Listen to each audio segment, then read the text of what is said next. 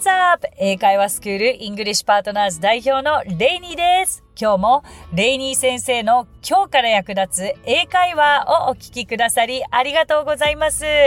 今日のテーマは発音しない音の入った英単語の発音のコツです。certain や mountain など発音しない音が入った英単語って独特の発音でなかなか真似できないですよね。今回はそんな発音の難しい英単語の発音のコツを徹底解説いたします。こちら、リスナーの方からも質問が来ていますのでご紹介します。ニックネーム、永遠のブルースプリングさん。最近翻訳アプリのマイク機能を使って発音の練習をしているのですが、I'm certain がどうしても I'm starting になってしまいます。発音記号を見てもなかなかうまくいきません。certain をうまく発音するコツはありますか？ということで、永遠のブルースプリングさんありがとうございます。うん、発音に関して言えることはですね、なかなかこう、皆さんそれぞれ癖をお持ちなんですよね。癖だったりとか、うん、あの、意外と発音に関しては、正しく発音できていると思っていても、実はできていなかったとか、あとは自分は全然発音ができてないと思っていて、実は発音ができているという、なんか不思議なパターンがあったりするんですよね。一番いいのは、うん、やっぱりこう、プロに一回あなたの発音を見てもらうことによって、本当に冗談抜きに、もう一回こう口の形とか下の動きを見るだけで、癖を直せたりするんですよ。じゃあ、そもそも、あの、ブルースプリングさん、この違いわかりますか ?certain, starting, certain, starting. はい。certain が、まあ、あの、最初の方ですよね。で、それこそ、starting, starting が後半なんですけど、そもそもこれ下の動きが違うんですよね。cert という下を、えー、cert の方が下を丸める sir に対し、始めるの方は starting なので、下はフラットなんですよ。おそらく両方とも舌が上がってしまっているのかなと思います。舌の動き、口の動かし方、発音に大きく影響してきますので、うん、今ので少しこの下の動かし方がお分かりいただけたら、この2つは上手に発音できるのではないかなと思うので、ぜひ試していただければと思いますが、えー、そうですね。certain をうまく発音するコツは、まあ、先ほどお伝えしたように舌を丸めます。cert, cert, cert, うん、です。さあ、今日なんですけれど、今の certain でお分かりないように certain, t を発音する場合もあるし、まあ certain というように t を発音しない場合もあって、こう英語ってなんか t があるのになんで発音しないの？みたいなのも結構あったりするんですよね。そう、なので今日はせっかくこのようなえー、話題が出てきたので、その発音しない音の入った英単語の発音のコツをやっていきたいと思います。まあ、でも何度も言いますが、あの、本当にでも発音に関してはね、一回真剣に向き合う時間を設けるべきなんですよ。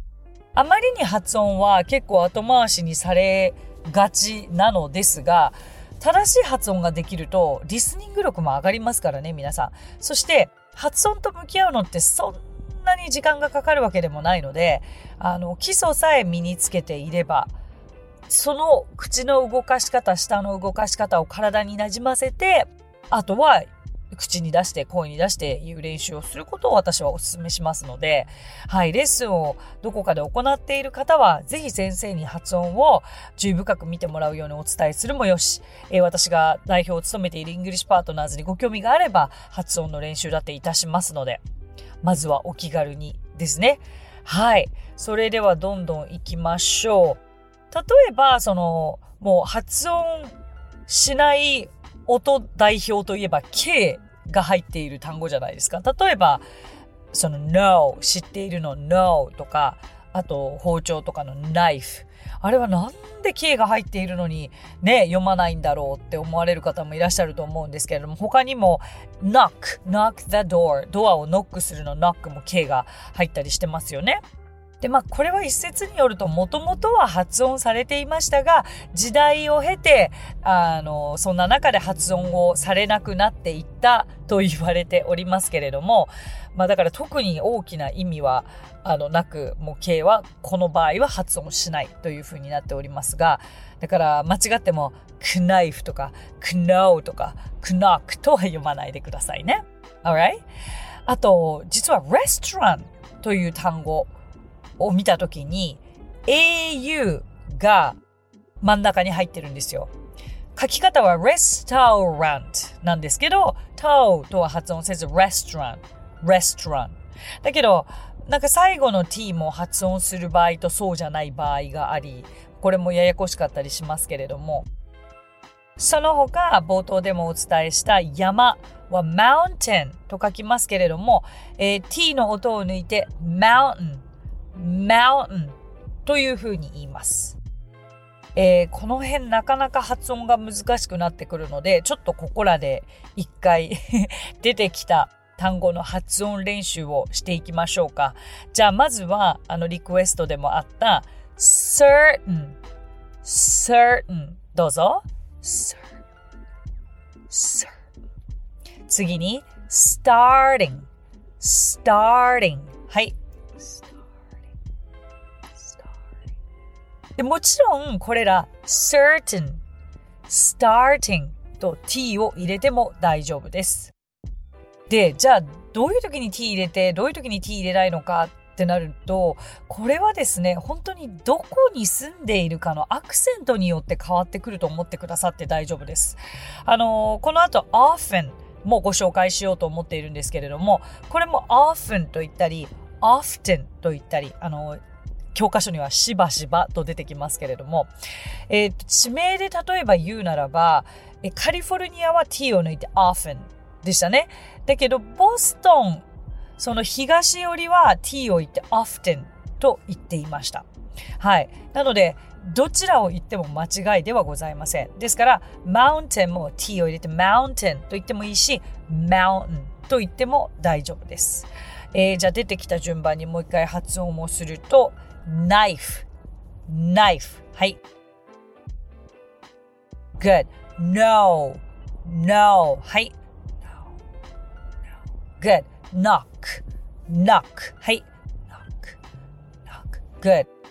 あのー あんまりその一個一個の単語の発音を練習するということをこのレイニー先生ポッドキャストでやってきてないと思うんですよ。っていうのが、あの単語単体であんまり取り上げるということを私はしてきてなくて、その、その単語を取り入れて生きたフレーズで、えー、自分のものにフレーズをしていきましょうという教え方が結構私スタイルなのであれなのですが、まあ今日はとにかくこう、口を動かし、えー、発音を意識するという回に切り替えてみてください。で、今の、例えば knock とか no とか、ナイフって一見簡単に見えるのですが、皆さんもしかしてただ knock, no, ナイフと言ってませんか？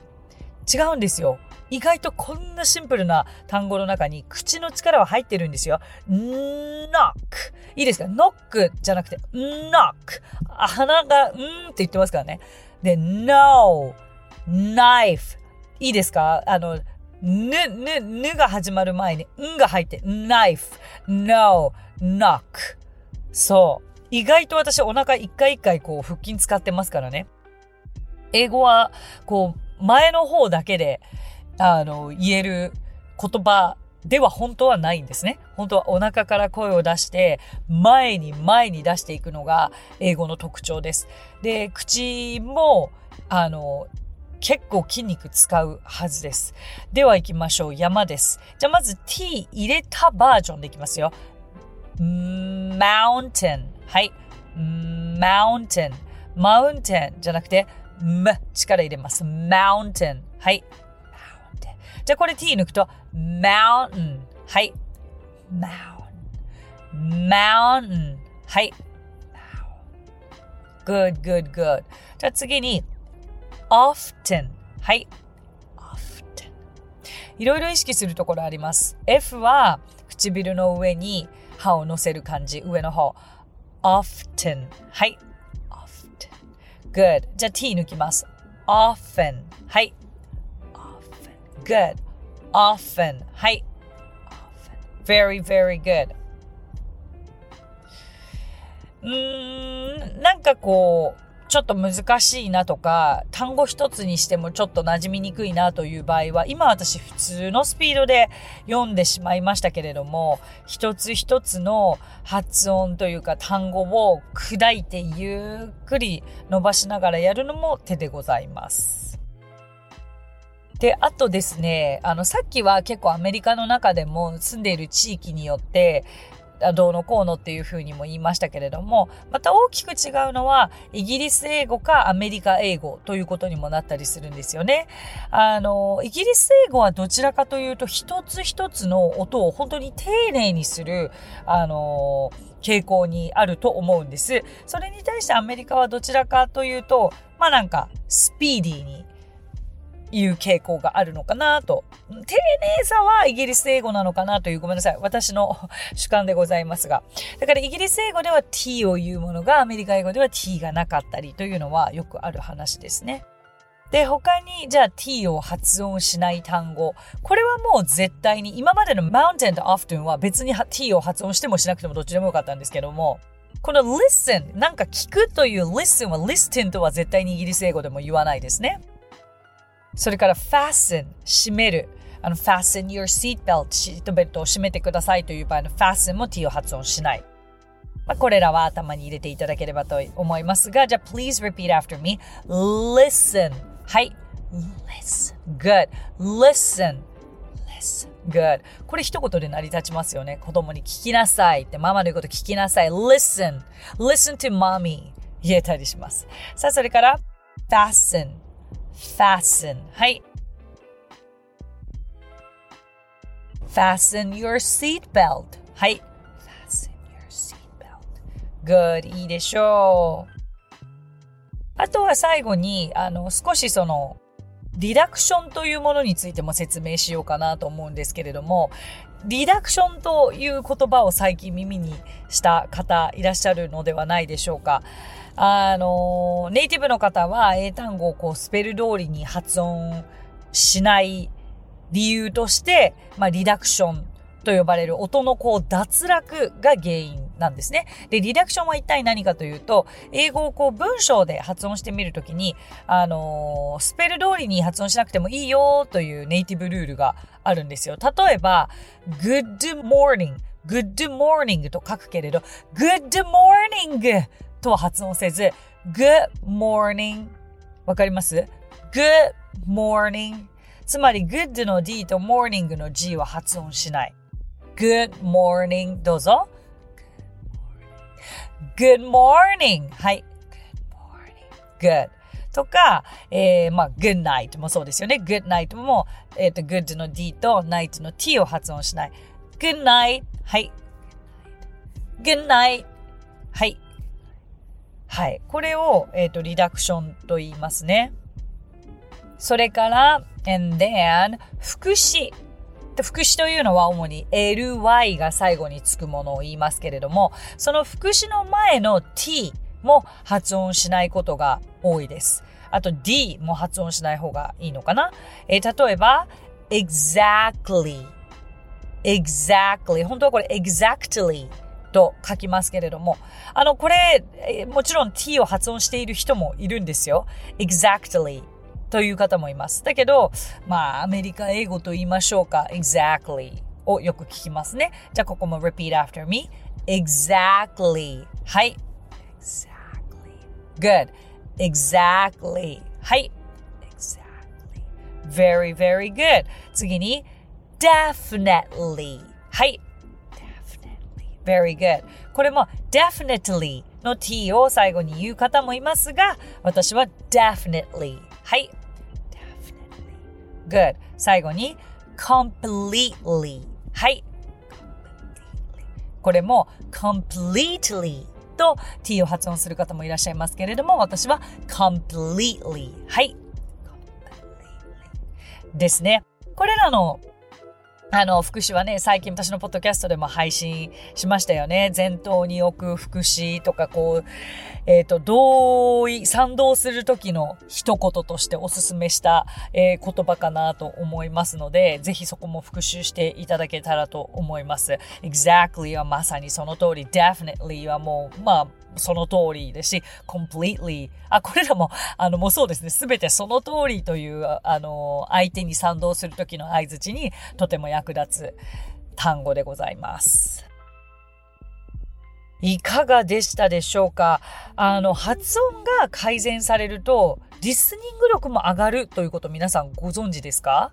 そうなんですよ。だから、正確な発音で音読をすると、こう、ネイティブ発音を聞き取るというためのリスニング力アップにもつながるので、じゃあ発音はどういうふうにやったらいいかと言ったら今みたいに本当に一つ一つ例えばお手本が言ったものをリピートしてみるまずはそこからかなと思うんですでこれ何回も今日言ってますけれどでも自分だけで発音の練習をしていると本当にそれが正しい発音でできているのか否かというのが判断できないので一回だけでも発音と向き合ってみて先生とちょっと真剣にやる時間を設けてみてもいいかなと思います。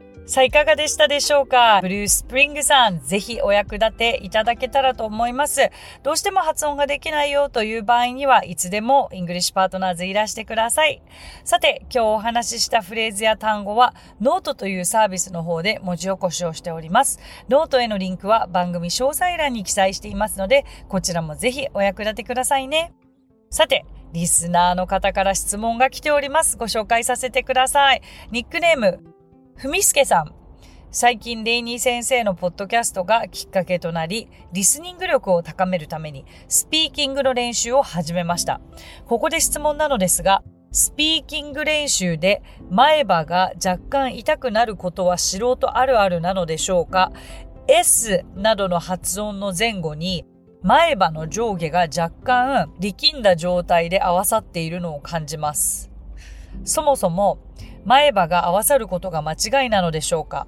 なお、私の歯並びは正常です。また、Google で英語、発音、前歯、痛いでは、目的の情報は得られませんでした。